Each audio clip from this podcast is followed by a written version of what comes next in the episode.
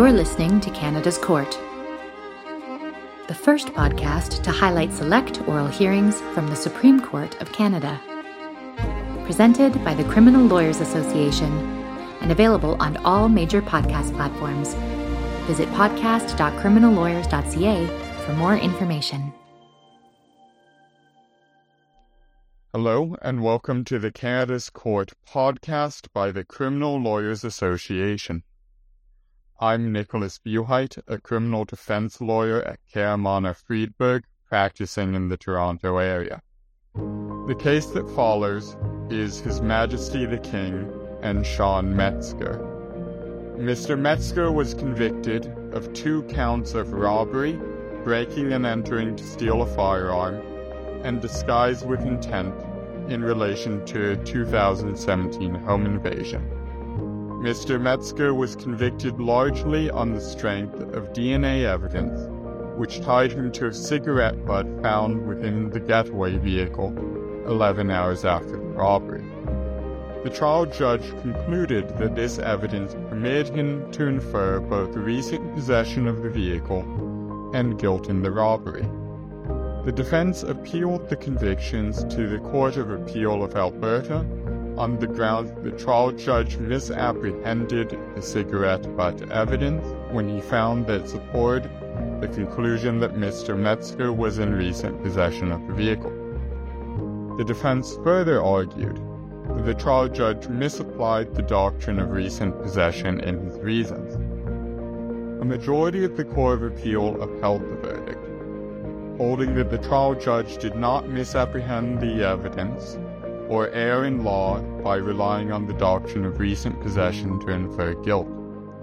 Justice Veldhuis dissenting would have granted the appeal and substituted an acquittal, holding that the trial judge misapplied the doctrine of recent possession and that the verdict was unreasonable.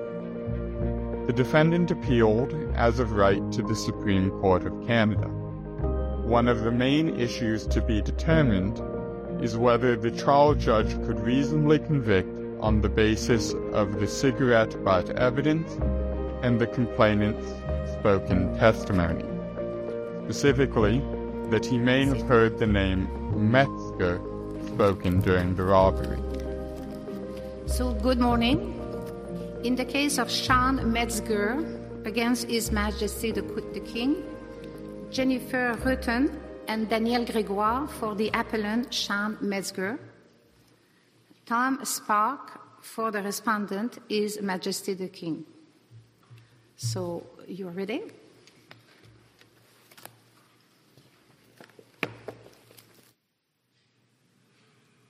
Good morning. Although appellate courts often face the problem of appellants attempting to relitigate the facts, this is not that case, and that is not what the dissenting justice from the appellate court below did in this circumstance to find correctly that the verdicts in this case are unreasonable and cannot stand.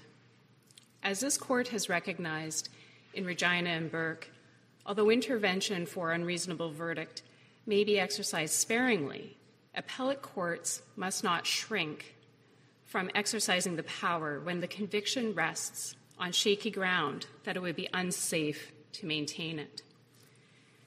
This is seen uh, by a court case in Regina and Spencer, located at tab 3 of the appellant's condensed book. It's a decision of the Ontario Court of Appeal from 2020, wherein the court emphasizes the importance of appellate review for unreasonable verdict and recognizing that this is a power that is vested by the criminal code, an individual ground of appeal for appellate courts to seriously consider. At paragraph 42, the court comments on the issue of it being fundamentally for the trier of fact to decide if any proposed alternative way of looking at the case is reasonable enough to raise a reasonable doubt. However, the court continues, and this is important in considering and contextualizing the appellate court function on assessing unreasonable verdict. The court states, and I quote, this does not mean that an appellate court must leave it to the trier of fact to determine whether it is reasonable to convict. Reading the admonition in this way would eliminate unreasonable verdict appeals in circumstantial evidence cases. So, Ms. Rutten, what is then, uh, what deference should be uh, given to the trial judge findings, for instance, uh, in matters of credibility? For instance, what deference should be given to the trial judge finding here regarding the testimony of Mr. Eaton? The deference in this case is undermined by the trial judge's uh, analytical errors. So, in this particular circumstance, no deference is owed. But that is because the trial judge failed to critically analyze the weaknesses in Mr. Uh, evidence in determining whether or not his evidence was reliable. In this circumstance, we are dealing with the component of credibility of reliability and that's significant that this isn't a circumstance where the uh, honesty of the witness is at play. It's a circumstance where this court on re- an appellate court on review is charged with the obligation of uh, reweighing to a limited extent and assessing the evidence to determine whether or not it was reasonable to put any weight on Mr. Itten's evidence that he heard the name Metzger during the course of the robbery. This is a circumstance where there's significant concerns that raise the red flags that are raised in wrongful conviction cases. This isn't simply coming up to this court on a sexual assault case and saying, we don't like the fact that the trial judge believed the complainant. That is not this case. This case is about evidence that was never properly critically examined by the trial judge or by the majority of the Court of Appeal in analyzing whether or not it has sufficient reliability to add weight to already a single th- a thread of frayed circumstantial evidence, which is the cigarette butt evidence. Ms. Rutten, I think it, it, behooves you just to follow up on Justice Cote's question to be very specific about the failings of the trial judge in respect of Mr. Eaton's evidence and to be very specific in characterizing the nature of the error that the trial judge made. So if you could do that for us, please. Thank you, sir. And to assist in that, I ask the court to turn to tab five of the appellant's um, materials. This is an excerpt from the trial judge's reasons. And the majority of the Court of Appeal comments about uh, the history of the case that's provided in the trial judge's reasons leading up to this point in time. By reproducing this excerpt here, I'm not ignoring that.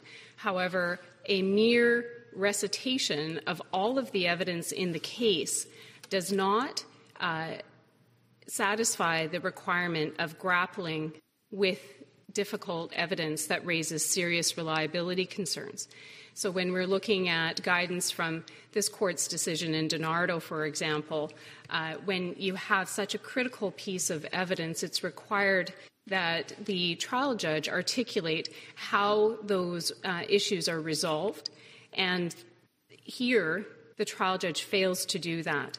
So, where we are commencing. But when I look at the decision, uh, the trial judge sets out, as you would normally see, the facts, and then afterwards the position of the parties, and it's quite specific and it's lengthy. Like when I'm looking, for example, starting at page uh, 135, 134, goes through all the different arguments, and then afterwards goes into all of uh, his reasoning with regard to the DNA and Mr. Metzger and the other evidence. So I, I can't see in there what deference we wouldn't owe to a trial judge who's gone through the facts of the case, the position of the parties, and the evidence that was rendered, and taken all globally, comes to a decision based on all of that.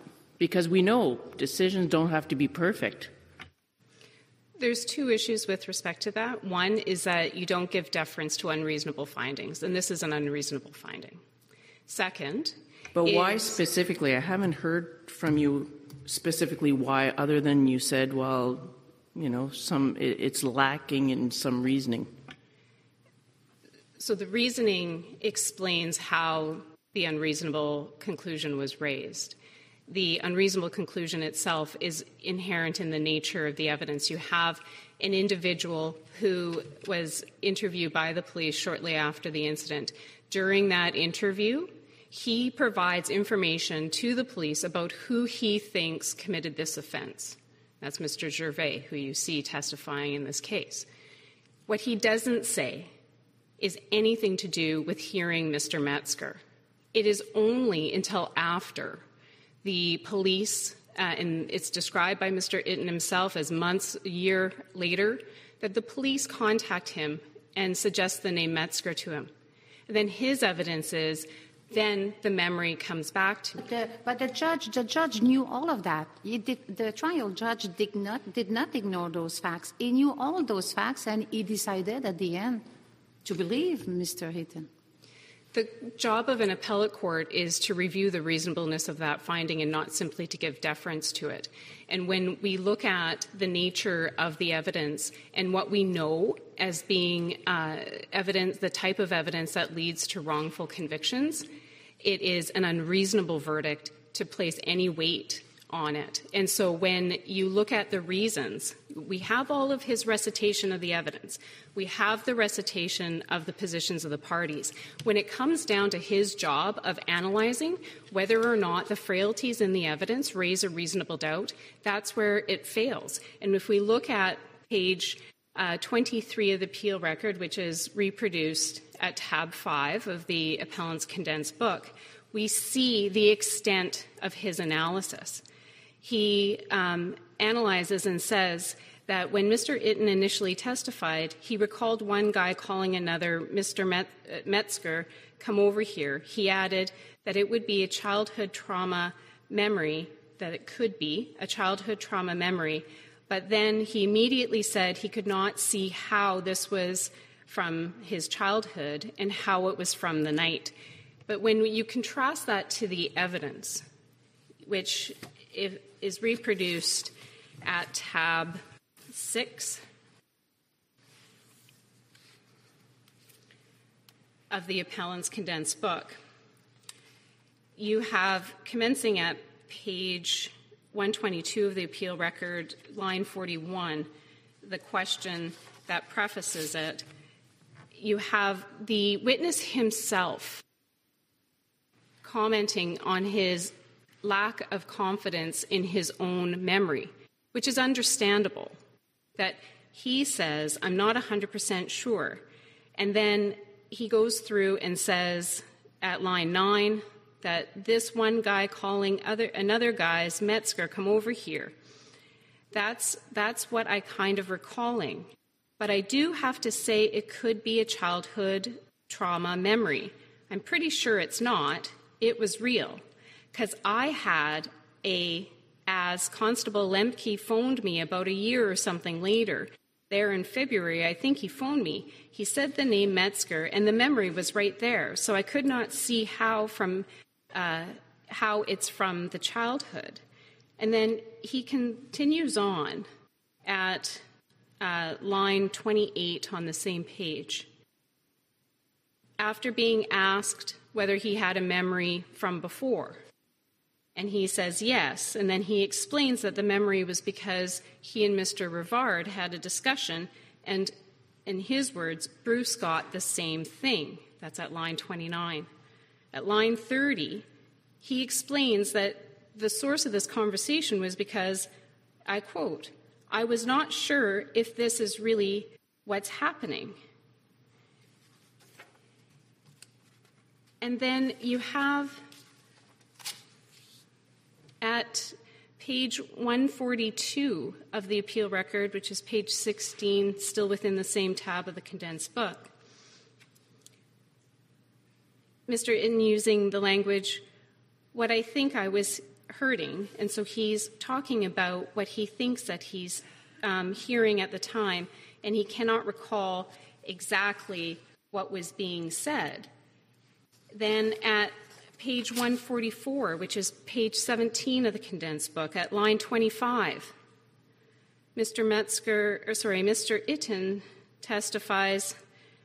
Um, he's talking about the conditions in which this memory is uh, made, which again is another example of a failure of the trial judge to consider important, relevant information in determining whether any reliance can be put on this evidence. Is the, the case law supports, and Casera is one example which is provided in the appellant's materials about the conditions in which somebody is recording the information is relevant to the reliability of their recall.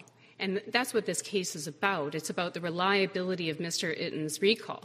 And there's no consideration of the circumstances in which um, the memory was formed uh, in the trial judge's uh, reasons.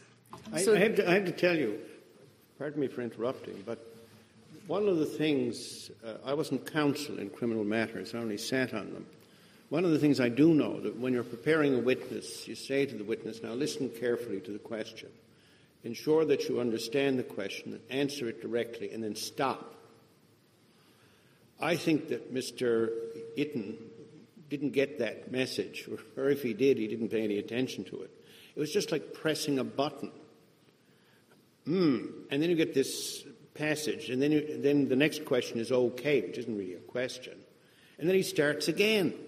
And, and every time Mr. Itten gives his version, it, it, it gets more convoluted. And, and I guess, you know, I'm picking up on a point you're making that the trial judge didn't resolve this. The trial judge seems to have skirted around it and said, I just believe him. Indeed, sir. And the uncertainty is not a simple statement of uncertainty as referred to by the trial judge and then an expression of absolute certainty. And then what's also missing from the analysis, which is critical, is understanding that the certainty of a witness cannot bolster the reliability of the witness. And it's the dangers, and I've reproduced Atfield at tab one of, of this appeal uh, condensed book that speaks to the dangers of honest but mistaken witnesses. And we know that they plague the history of Canadian criminal jurisprudence as being the source of wrongful convictions. So when we look at the sufficiency of the analysis that the trial judge engages and the risk that this type of evidence brings to potential wrongful convictions, it's insufficient. The Put any store in Mr. Uh, Rivard's um, recollections as somehow corroborating or confirming? I'm just thinking of the the, the arguments that the Crown is going to make. You, I, I don't take you to be making, for example, you're not resting your argument on police misconduct. Correct. In prompting. So it was inadvertent that this came out. But what do you say to the argument that in the reference to letters, Dexter, maybe code names, that uh, the 70 year old man living with Mr. Eaton confirmed or provided evidence that has a, has a corroborating effect to the testimony of Mr. Eaton? The testimony of Mr. Rivard does not corroborate the testimony of Mr. Eaton. The evidence of Mr. Eaton is that he heard one name only, and that was Metzger. Uh, his evidence, Itten's evidence, is that he had a discussion with Mr. Rivard, and Mr. Rivard got the same thing. Mr. Rivard does not testify to having a discussion and does not testify to having a similar memory. the existence of other uh, initials or potential names that were used does not corroborate. And in fact, it's in what is described in the appellant's factum as an external inconsistency that was ignored by the trial judge in his analysis of the evidence before him. That you have an acceptance of the trial judge, and if we turn again to the reasons of the trial judge at tab 5,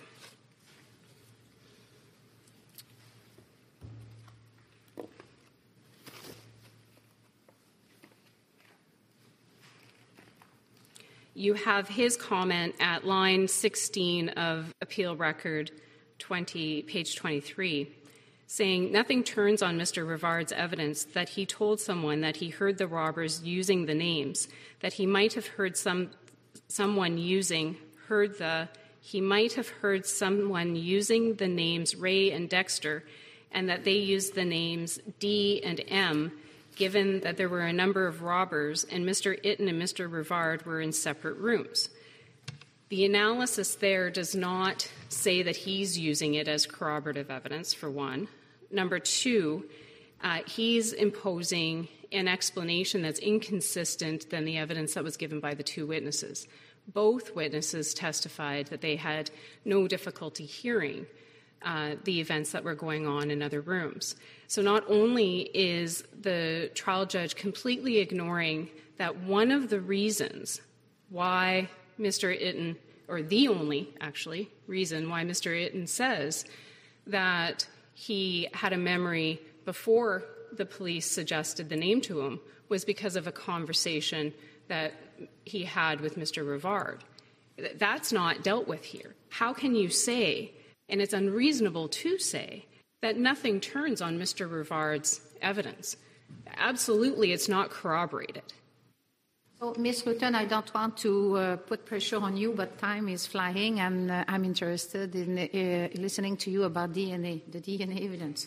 Absolutely. And if I can conclude before transitioning, just to refer uh, this court to the submissions uh, in the appellant's uh, factum that set out uh, in, in, in um, listed form at paragraph 54 the specific failings. And sorry it's, it's reproduced in the summary of, in the condensed book as well at uh, paragraph 4 of the uh, oral submissions. However if you refer to the appellant's factum paragraph four and then the, and then the following paragraphs. It fully fleshes out the issues that the trial judge failed to um, consider in his analysis of Mr. Metzger's evidence, uh, Mr. Itten's evidence regarding hearing the name Metzger, and the appellant relies on that. Transitioning to the evidence of the cigarette butt, it's important to uh, highlight at the outset what this evidence actually was. Corporal Mercer was charged with uh, searching the truck. And when he did that, he took some photographs and he seized one piece of evidence. He describes the piece of evidence that he seized as a well consumed uh, cigarette down to the filter. So the only thing that's left is the filter. And we have to rely on Corporal Mercer's explanation because he didn't take any adequate photographs and the exhibit the seized item was never exhibited in court. The reason that that's significant is when contemplating the strength of this evidence, it is the status of a item that would be discarded on the street. This is something that easily could be brought in to the truck in an innocent and unintended way. Leaping from the nature of the evidence that actually existed in this case to finding that Mr. Uh, Metzger had criminal possession of the truck is unreasonable. It's but not. Miss, here we have evidence from Mr. Eaton that he, at around the time of the robbery, he was the only one to drive the truck. Mr. Metzger, he did not know him. Uh, there is no evidence that Mr. Metzger had access to the truck before the robbery. Then the truck is stolen. The truck is found locked 11 hours after, not very far from the, the residence of Mr. Eaton. And it is found locked with this cigarette butt with this uh, DNA evidence. Can you tell me by what magic this could have happened? The, there's no magic in it. The cigarette butt's a transient object that gets discarded on uh, in public spaces at all times. This could very well have been tracked into the truck on somebody's shoe. What's important is what evidence is missing that allows you to legally make the inferences that this court found, that the trial court found. And in this circumstance, what is missing is where the reasonable doubt lies. This is not like the circumstance in my friend's case reproduced of Regina and Duhaime. In Duhaime, there was evidence that the uh, apartment building did not uh, have smokers, that the um, building had been closed to the public for eight months, that the owners had recently cleaned the building and there were no cigarette butts. So contrast that to the evidence that's in this case. And it's reproduced for ease at tab 9 of the appellant's condensed book.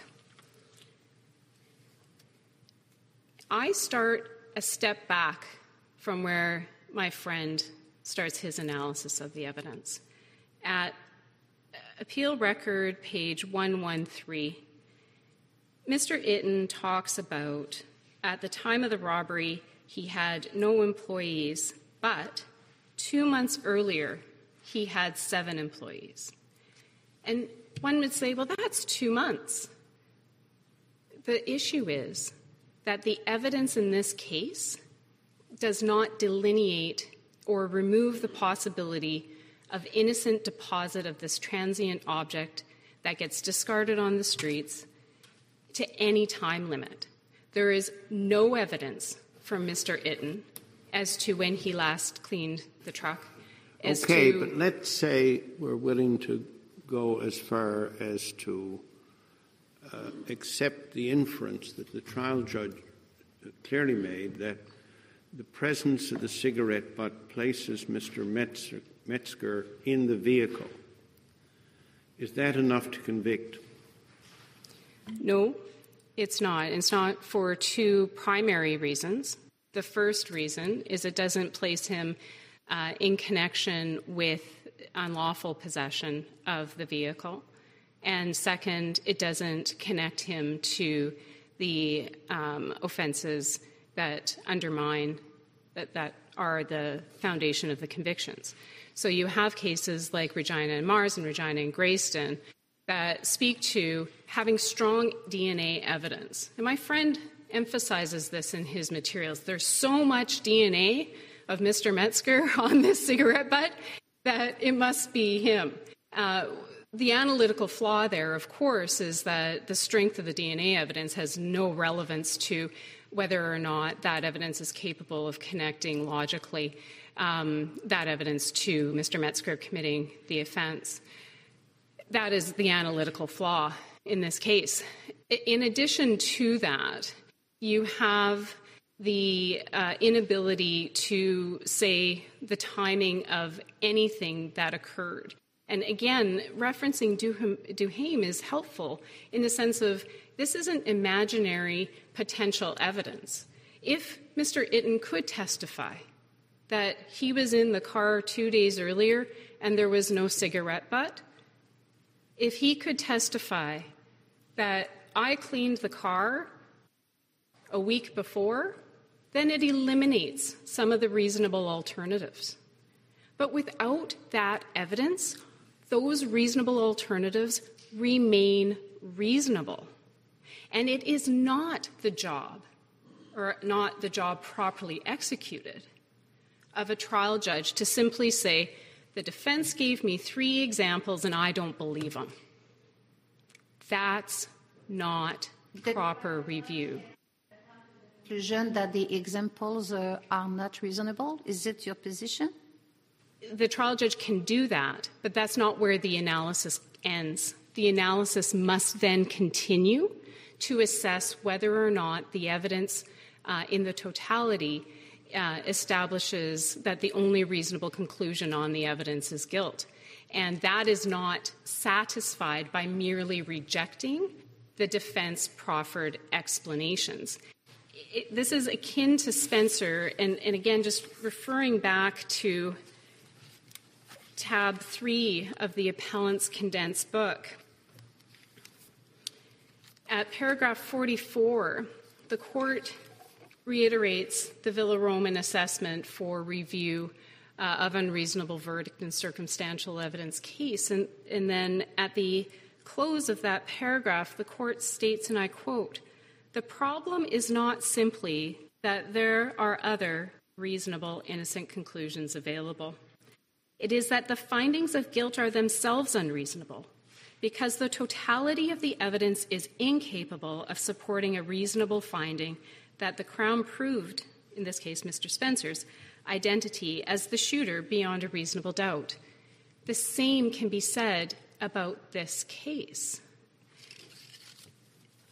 You have a circumstance where the trial judge appears to be filling the gaps improperly by reference to the doctrine of recent possession and by the failure of the accused person to testify to an innocent explanation. Both of those are incorrect.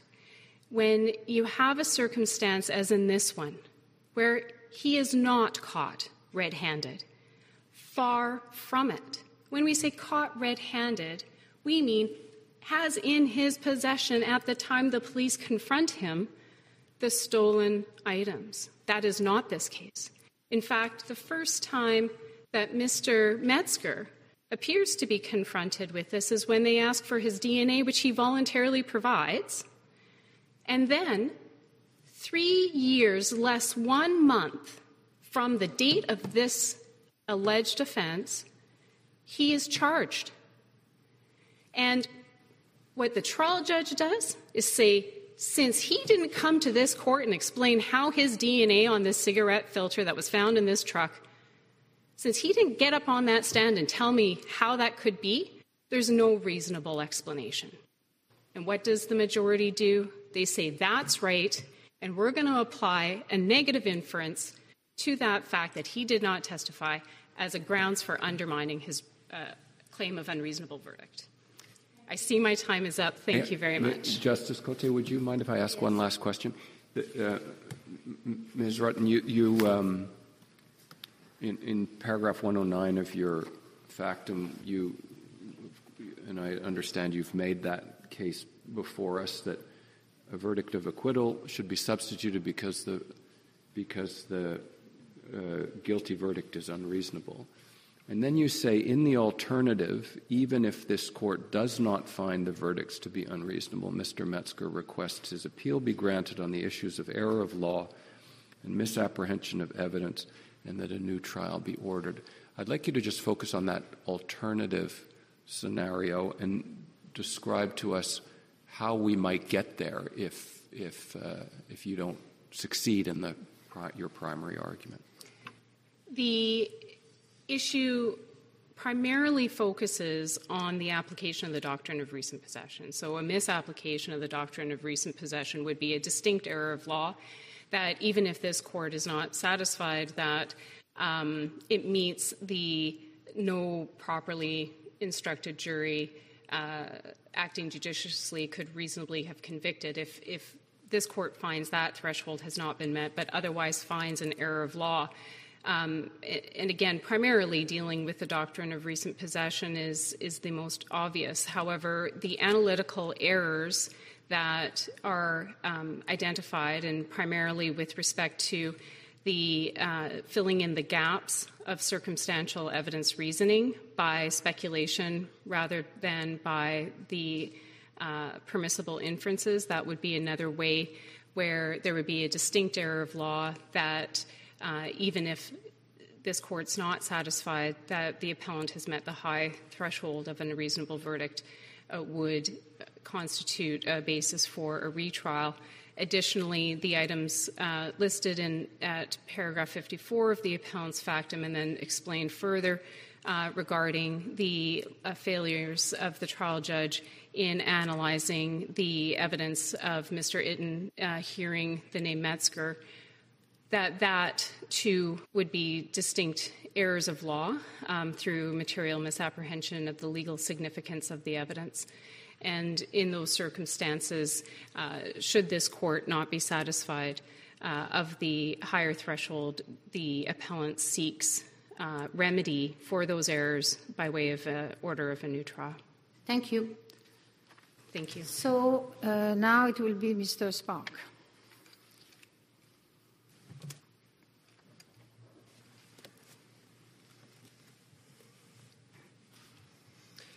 Good morning, Justices. The verdict of guilt in this case was reasonable. The appellant's DNA was found on a discarded cigarette in the stolen truck. It was not a mixed DNA profile. Only the appellant's DNA was found on the cigarette. It was not a trace amount of DNA. It was over 1,100 nanograms of DNA. What does it matter as long as there's an identification? Does does it matter if it's this much or if it's this much if, if statistically it's like one chance in 15 quadrillion versus one chance in 10 billion? Uh, the reason that it's important, Justice Rowe, is that um, as the expert testified, it uh, meant that it was likely saliva. And it also, uh, in the respondent submission, suggested um, that there was a greater degree of contact than any kind of transient contact with the cigarette. And as you point out, Justice Rowe, it was not an ambiguous match. The DNA matched the appellant to almost a statistical certainty.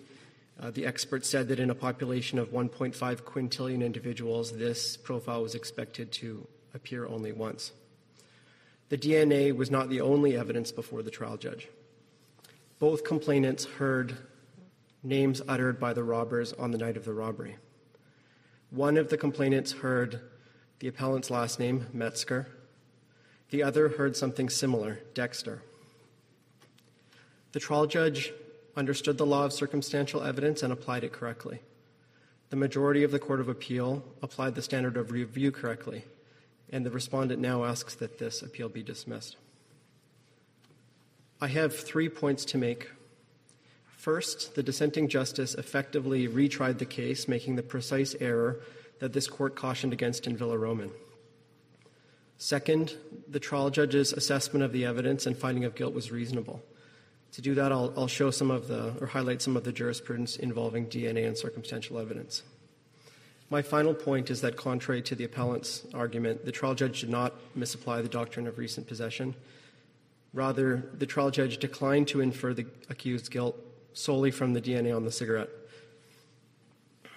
So, turning to my first point, that the dissenting justice effectively retried the case and failed to appreciate the standard of review. She failed to understand the, the disadvantages in her role as a, a reviewing justice on an appellant court. And similarly, um, my, our, my friend the, for the appellant argues that the dissent um, did not find her own facts. The, the role of an, an appellate judge to do some reweighing of the evidence when uh, he or she is faced with uh, an, uh, an, issue of unreasonable verdict. Yes, Justice Cote, the, uh, a reviewing court must do a limited reweighing, particularly in a circumstantial case. But in the absence of palpable and overriding error, uh, a reviewing court is not entitled to find different facts than the facts found by the trial judge. And I wanted to draw the court's attention to an example of this. But, but did, did the appellate court make different findings of fact? Or did the, uh, pardon me, uh, did the, the dissenting judge in the appellate court make different findings of fact? Or did the uh, dissenting judge say the chain of inference relied upon by the trial judge was so faulty that the inference, the finding of fact that arose from the inference, was simply unreliable. That's not the same as saying, I make a finding to the contrary. Uh, let me give you an example, Justice Rowe. At um, paragraph 80 of the dissenting justice's memorandum, which is found on uh, tab 4, page 45 of the respondent's com- uh, condensed book, the dissenting justice is speaking about the, uh, the issue of where the keys to the truck were stored. And at paragraph 80, Justice Veldhuis says, there was also evidence that other people used had access to the truck.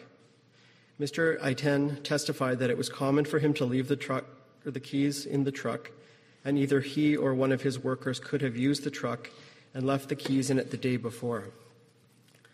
The issue with this is that this passage comes from Mr. Iten's evidence, a, a, an ambiguous passage in Mr. Iten's evidence where he's talking about where the keys to the truck may have been stored.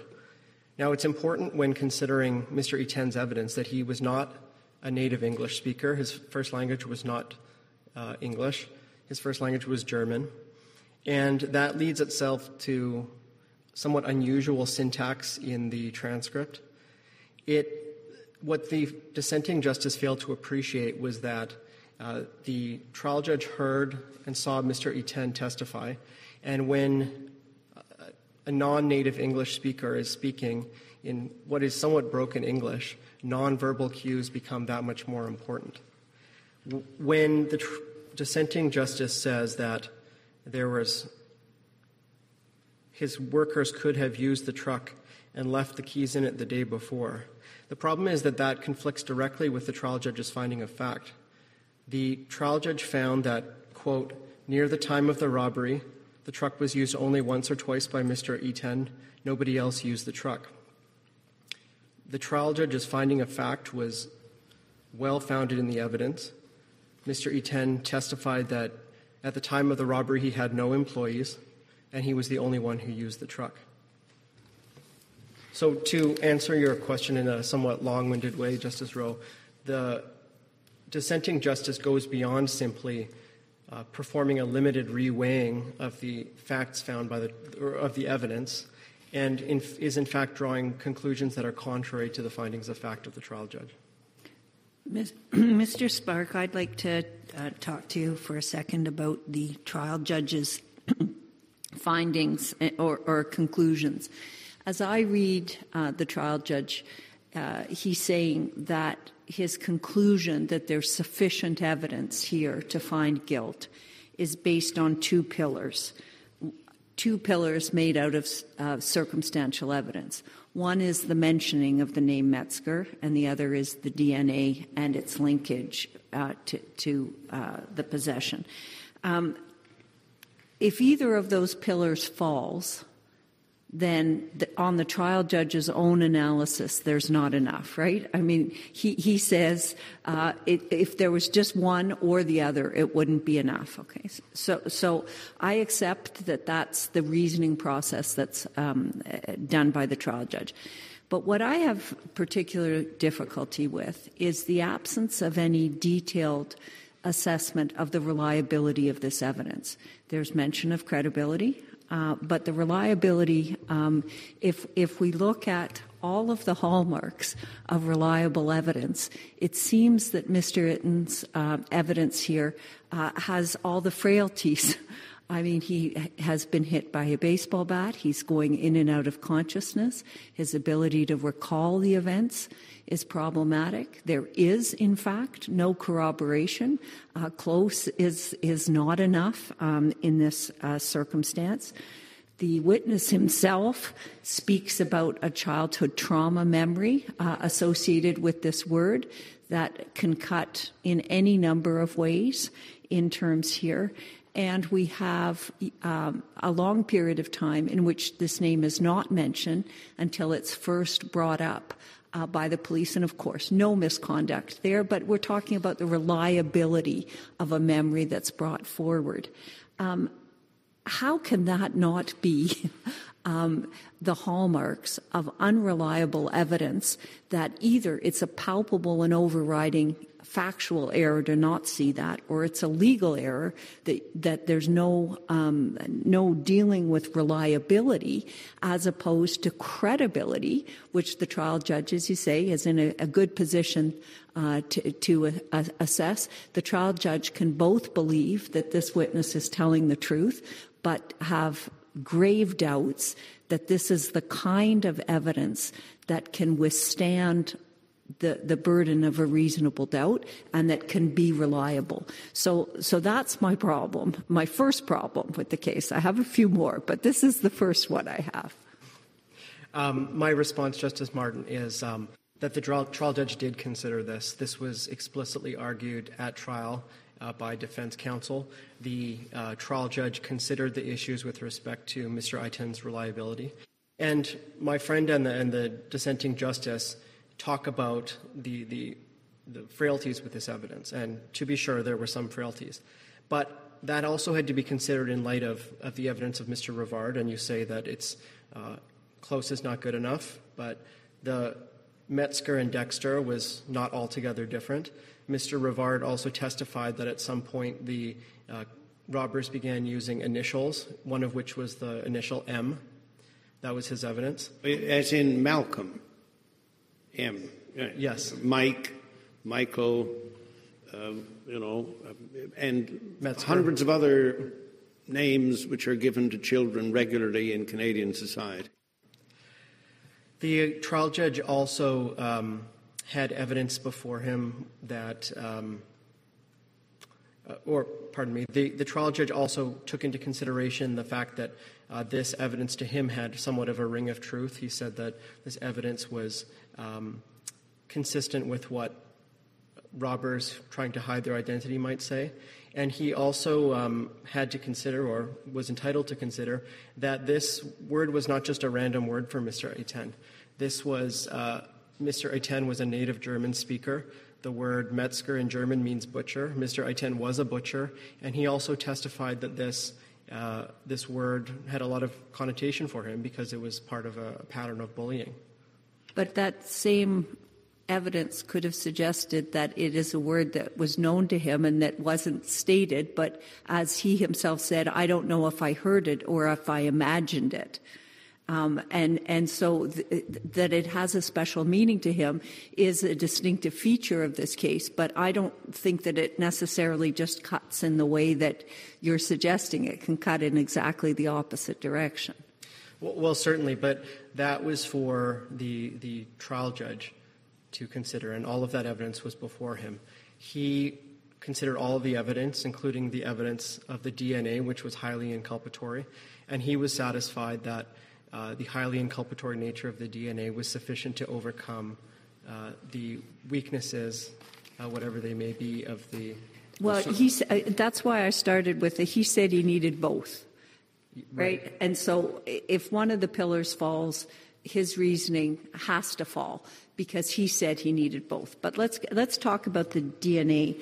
Um, I, I want to go to the, the trial judgment itself, um, and uh, I'm looking at the record here, uh, page uh, 21 or 143, um, and I just want to ask you at line 33. The trial judge says, I find that most likely Mr. Metzger was in the truck after it was stolen that night in question. The most likely. Uh, what are we to make of that as, as the standard? How does that fit in? Well, Justice Martin, as the, the majority of the Court of Appeal pointed out, that um, particular fact finding was done before uh, coming to the conclusion that the Crown had established the appellant's guilt beyond a reasonable doubt. It's, the trial judge was not required, and, and indeed it would have been an error for the uh, trial judge to apply the reasonable, reasonable doubt standard to each piece of evidence individually. The problem with that sentence is not confined to most likely. The problem to my ear, maybe I'm wrong, is the finding itself, because it would suggest that other reasonable alternatives have been properly eliminated. And I need you to explain how, on the Villa, Villaroman criterion, those other reasonable alternatives, which need not be founded on proven facts, were eliminated, and properly so. Specifically, what your colleague has raised the possibility that that DNA evidence got into the truck without Mr. Uh, Metzger's uh, presence in the truck. Second, that it got into the truck with his presence but before the robbery. And thirdly, that it got into the truck after the r- robbery in the 11 hour period uh, by way of uh, an innocent um, presence of Mr. Metzger in the truck. Those are not directly founded on the evidence, but Justice Cromwell in Villaroman, Villaroman at paragraph 35 says they need not be. So I'd like to hear you on beyond the, the most likely, which is an unfortunate turn of phrase. It's more important the finding itself, because that, I think, is something that we need to turn our minds to. Uh, certainly. And with respect to the most likely, the trial judges are entitled to have uh, their reasons reviewed uh, in total, including uh, with the presumption that they understand the law. This trial judge, for several pages, instructed himself on the Crown's burden to prove. So I'm not talking about whether he understood proof beyond a reasonable doubt. I'm talking about whether he properly eliminated reasonable alternative explanations for the presence of the DNA under the driver's seat in the truck. The trial judge's reasons are responsive to the issues as framed by the parties. He understood the law from Villaroman. Defense counsel at trial proposed a number of uh, possibilities that the defense counsel said were consistent with the evidence but inconsistent with, the, with guilt. So the trial judge's reasons have to be read in that light he. But didn't he do that at page 143 where he goes through the different scenarios? exactly. Um, uh, he, he does go through that. He goes through the, the evidence uh, that, or the scenarios that were proffered by defense counsel, and he says that those scenarios do not raise a reasonable doubt in his mind. And this court in Villaroman said that ultimately it's, it's difficult to draw the line between reasonable doubt and speculation. But ultimately, that is the role of the trier of fact who hears the evidence to draw that line. He didn't in on page 21 or elsewhere. Uh, perhaps I'm wrong, and the, the, the dissenting judge points this out at paragraph 79. He did not um, deal with the, the question of the recency. What the, the, that's the word of the dissenting judge of the presence of the cigarette butt. The timing of it is not. He does deal with issues about whether he was picked up while hitchhiking and other scenarios, but the timing is not dealt with. And so, if the trial judge did not do that, and there's a gap there, what do we do on appeal with that gap? Again, the, the trial judge's reasons are responsive to the arguments made by counsel. With respect to the dissenting justice's suggestion that uh, that the cigarette could have butt could have been there for years, or could have been, or my friend's suggestion that it could have been tracked in off someone's boot.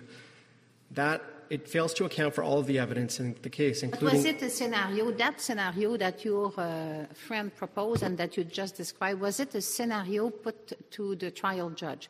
Because when I look at page 21, I see different scenarios that he analyzed, and he says, I do not find any of the scenarios put forth by the defense regarding the cigarette butt to be reasonable.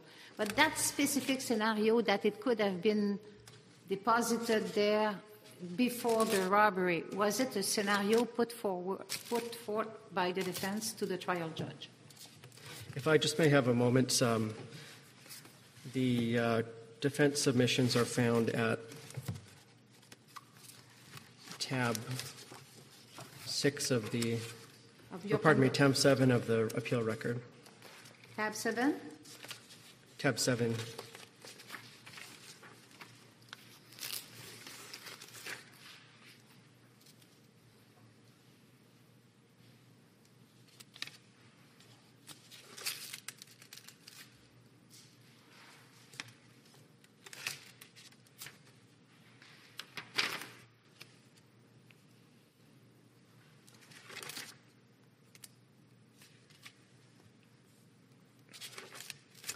The um, scenarios put forward by defense counsel are on page 65. The focus is on the suggestion that the cigarette could have been deposited in the hours following the robbery. But just to return, um, Justice Cote, to your question about the, the, uh, the cigarette having been placed before the robbery, the evidence before the trial judge was that he, it was his backup truck, Mr. Etienne's backup truck, um, that it was mainly used by him.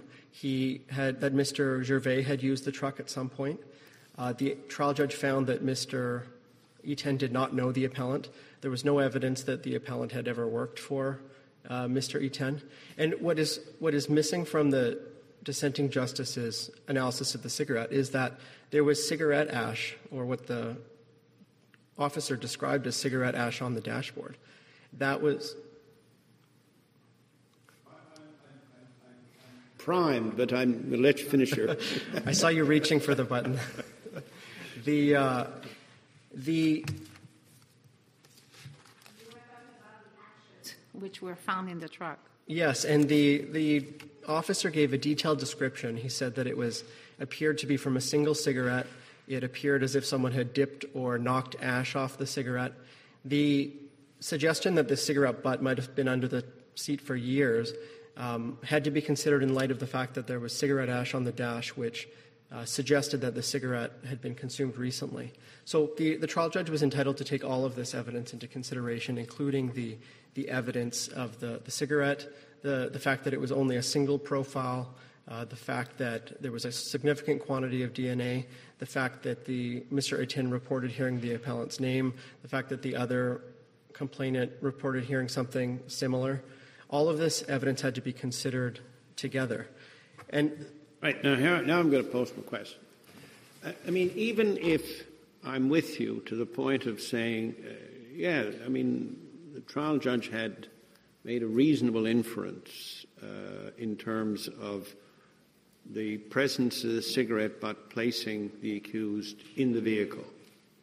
It still doesn't place him in the house. It still doesn't indicate that he swung the baseball bat.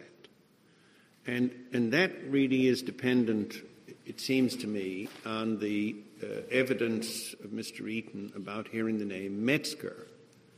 And um, so that to me, picking up on what Justice Martin said, uh, that really is the, the difficult, most difficult uh, point for you because um, while the trial judge recited the evidence and the trial judge made a finding of fact, there is a process of inference that goes from here is the evidence to here is the finding of fact.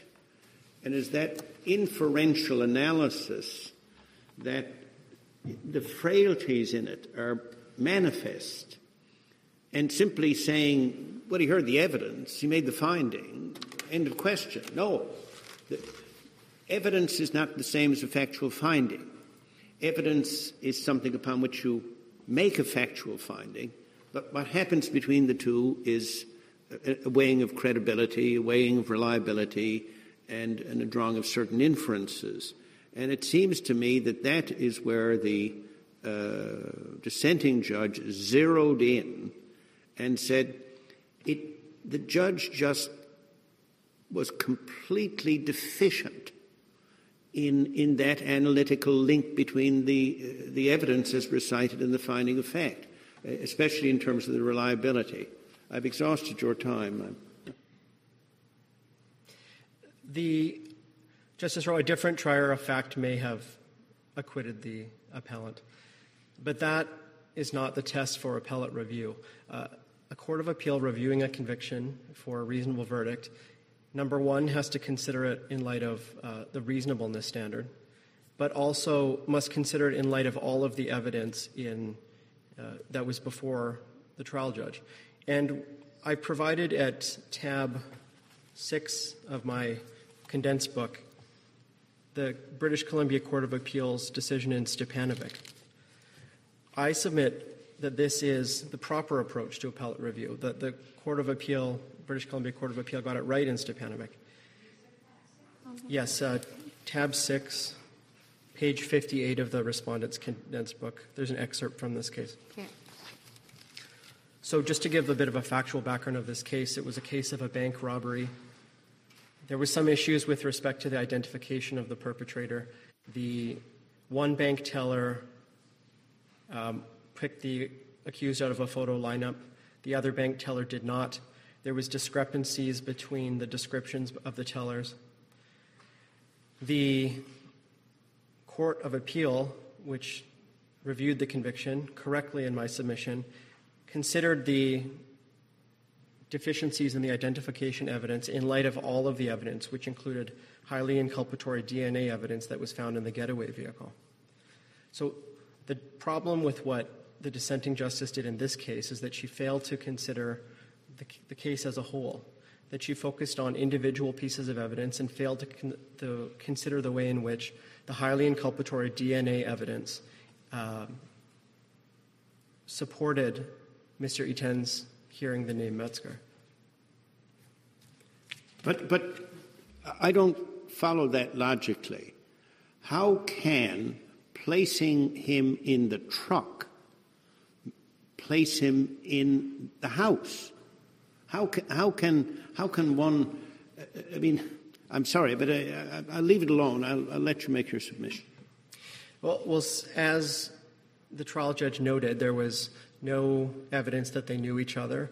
Uh, there was no evidence that um, the appellant had ever been in the vehicle prior. It would be a very different scenario if, for example, um, Mr. Metzger had been previously employed by Mr. Iten, but these were, on the trial judge's findings, essentially strangers to one another. The question of, of Justice Rowe is uh, that uh, if we place uh, the accused in the truck, how, how can, how does place him, how does this place him in the house? But do I understand that the truck was stolen at the same time than uh, the robbery in the house? Well, yes. The evidence from Mr. Iten was that the that the um, well, I believe it was in the agreed statement of facts actually that the truck was taken in the early morning hours, June 24th. Then the vehicle is found locked some 10 or 11 hours later. That is a very narrow window of time and distinguishes this case from some of the other cases provided by my friend where the, the, there's a much larger gap in time.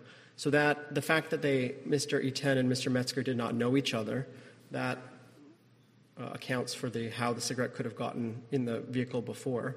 Then there's this very narrow window of time, and the, the cigarette is found um, shortly thereafter. So. And is it not, uh, uh, do we have evidence that uh, Mr. Iten heard the robbers leaving with the truck? Yes, I can give you the reference to that. The um,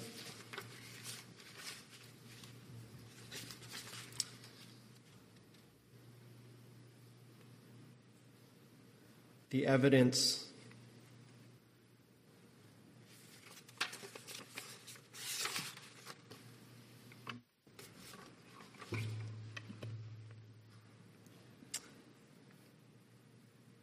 At uh, the appeal record at page 122, he heard the sound of his truck starting. And also, I uh, refer to the agreed statement of facts. Okay. Yeah. Can I just, accepting what you're saying, that there's just enough um, circumstantial evidence for the trial judge to say that it's likely that um, the word Metzger was used, and that it's likely that um, the, the accused was in the truck. How do those combine to meet the reasonable beyond a reasonable doubt standard. The trial judge found as a fact that the name Metzger was uttered, and the which on a factual finding is a likely standard, right?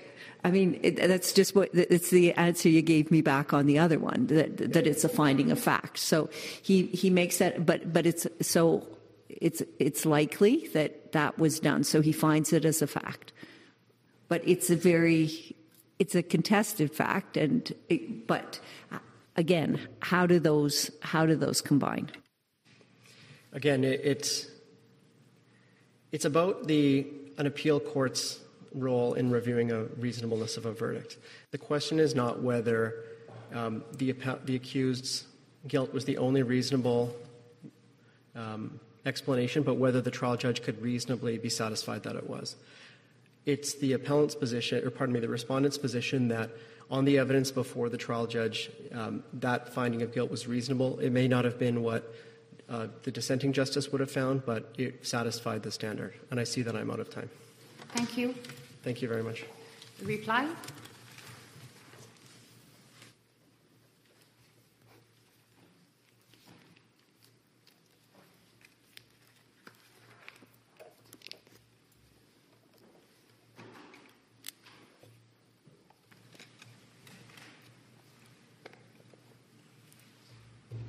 Justice Martin posed the question how do these combine to form proof beyond a reasonable doubt? The appellant says that the trial judge combined them through analytical error. He took one frayed strand of circumstantial evidence, the filter, the DNA on the filter, and despite my friend's description of this being highly inculpatory DNA evidence. That's not what the trial judge found. He found that it's most likely that then he's in possession of the truck after the robbery. Um, he takes that and then insulates it. It makes it this strong rope that the evidence itself does not support. And he makes that a finding of fact, a finding of fact that then the respondent says to this court, that is impermeable, regardless of it, the unreasonableness of it. And then he has the trial judge, has the other strand, even more frayed, like not even holding together. You blow on it and it disintegrates. And then he finds a fact that Mr. Iten heard Metzger during the robbery. And then he insulates that strand and gets rid of all of the frailties, all of the things that raise a reasonable doubt. And then he makes that to be a strong strand. And then he says, individually, even though I've insulated these by findings of fact, independently, they're not good enough. But now that I have gotten rid of all of the frailties, I weave these two findings of fact that I found on the threshold, and only two this is a case unlike Stepanovic, unlike many of the other cases that we see, where there's a whole lot of other strands of circumstantial evidence. It's not in dispute. There's two strands. And then he uses those insulated, perfected strands that purify the imperfections of the evidence and then comes to a conclusion that this is proof beyond a reasonable doubt with, without ever subjecting the frailties of either pieces of evidence to the standard to determine whether those frailties uh, raise a reasonable doubt. Thank you for your time. Counsel to remain at our disposal.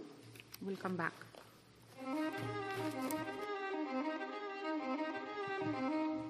So I want to uh, uh, thank Counsel for uh, your very able uh, submissions on both sides. And the court is ready to uh, give the judgment.